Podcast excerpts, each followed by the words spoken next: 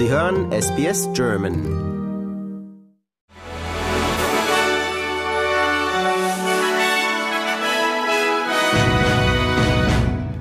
Die Affäre um den Fund geheimer Regierungsunterlagen in privaten Räumen von US-Präsident Joe Biden hat für den Demokraten kein Nachspiel vor Gericht. Die Funde waren politisch heikel für Biden, da sein republikanischer Amtsvergänger Donald Trump mit einem ähnlichen Fall für einen Skandal gesorgt hatte. Ende 2022 waren Verschlusssachen aus Bidens Zeit als Vizepräsident an verschiedenen Orten entdeckt worden unter anderem in privaten Büroräumen in der Hauptstadt Washington sowie in Bidens Haus in Wilmington im Bundesstaat Delaware. Biden sagt, er sei in der Angelegenheit an zwei Tagen insgesamt fünf Stunden lang verhört worden. Simple truth is, I sat for a five-hour interview over two days of events, going back 40 years. At the same time, I was managing an international crisis. Their task was to make a decision about whether to move forward with charges in this case. That's their decision to make. That's the council's decision to make. That's his job. And they decided not to move forward. Vor der tunesischen Küste hat sich eine neue Flüchtlingstragödie ereignet. Die Leichen von 13 Geflüchteten aus dem Sudan wurden geborgen. 27 weitere Menschen werden vermisst. Tunesien hat Libyen als Hauptausgangsland für Menschen abgelöst, die vor Armut und Konflikten in anderen Teilen Afrikas und des Nahen Ostens in der Hoffnung auf ein besseres Leben nach Europa fliehen. Seit letztem Jahr erlebt das Land eine Migrationswelle in Rekordhöhe.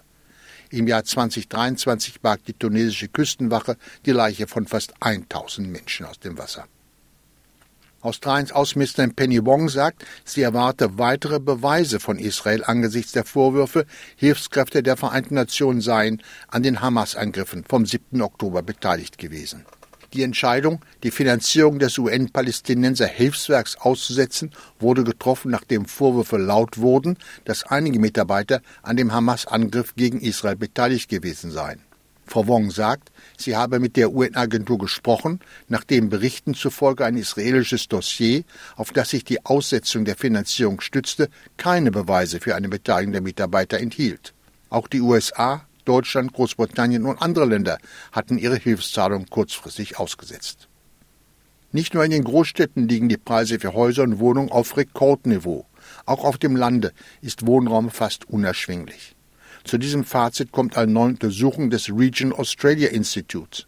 Demnach ist der Leerstand selbst in kleineren Orten auf nur 1,2 Prozent gefallen. Grund der Knappheit auf dem Lande ist der Zuzug von mehr als 160.000 Menschen aus den Großstädten, sagt Region Australia Institute Chief Executive Liz Ritchie.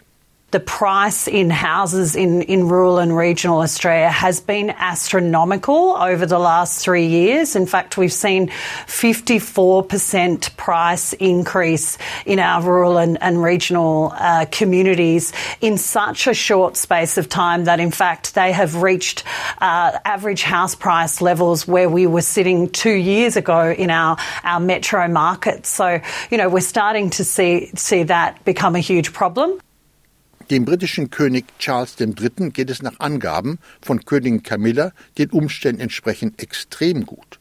Das sagte 76-Jährige bei ihrem ersten öffentlichen Auftritt nach Bekanntwerden der Krebsdiagnose ihres Mannes im südenglischen Salisbury. Der Palast hatte am Montag mitgeteilt, dass Charles an Krebs erkrankt ist. Um welche Art von Krebs es sich handelt, ist nicht bekannt, außer dass es kein Prostatakrebs sein soll. Eine Serie von Erdstößen der Stärke 4,3 erschreckte in der vergangenen Nacht Bewohner in South Gippsland in Victoria. Die Schockwellen der Erschütterung reichten aber weit über Gippsland hinaus, sagt der Seismologe Adam Pascal, der in seinem Haus in Melbourne aufgeweckt wurde. It's been felt over uh, a large area, and again, it's because uh, of Australia being an old, cold, hard rock, and uh, energy waves travel a lot further, so it has been felt over a large area again. Uh, it certainly made me wake up. I uh, in the upper floor at home, and uh, upper floors tend to shake a little bit more. So it was only about a second or two of shaking, uh, and I'm I'm in Melbourne, so it's about 130 odd kilometres away. So yeah, look, a lot of reports from Melbourne, but certainly in the uh, epicentral area would have given people quite quite a fright, I imagine.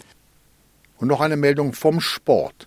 Samstagabend deutscher Zeit empfängt Tabellenführer Leverkusen den aktuellen Bundesliga-Titelverteidiger FC Bayern München im heimischen Stadion. Für Bayer Leverkusen wird es das 31. Pflichtspiel der Saison sein. Verloren hat die Mannschaft von Trainer Xabi Alonso noch gar nicht. Auch deshalb steht sie mit 52 Punkten aus 20 Ligaspielen vor den Bayern mit 50 Punkten. Über den Ausgang der Meisterschaft wird dieses Spiel nicht entscheiden. Es folgen noch 13 weitere Spieltage. Aber richtungsweisend wird der Ausgang des Spiels schon sein und Hunderttausende von Fußballfans von weit und breit werden die Begegnung im Stadion oder am Fernseher genießen. Das waren die Meldungen des Tages an diesem Freitag, den 9. Februar.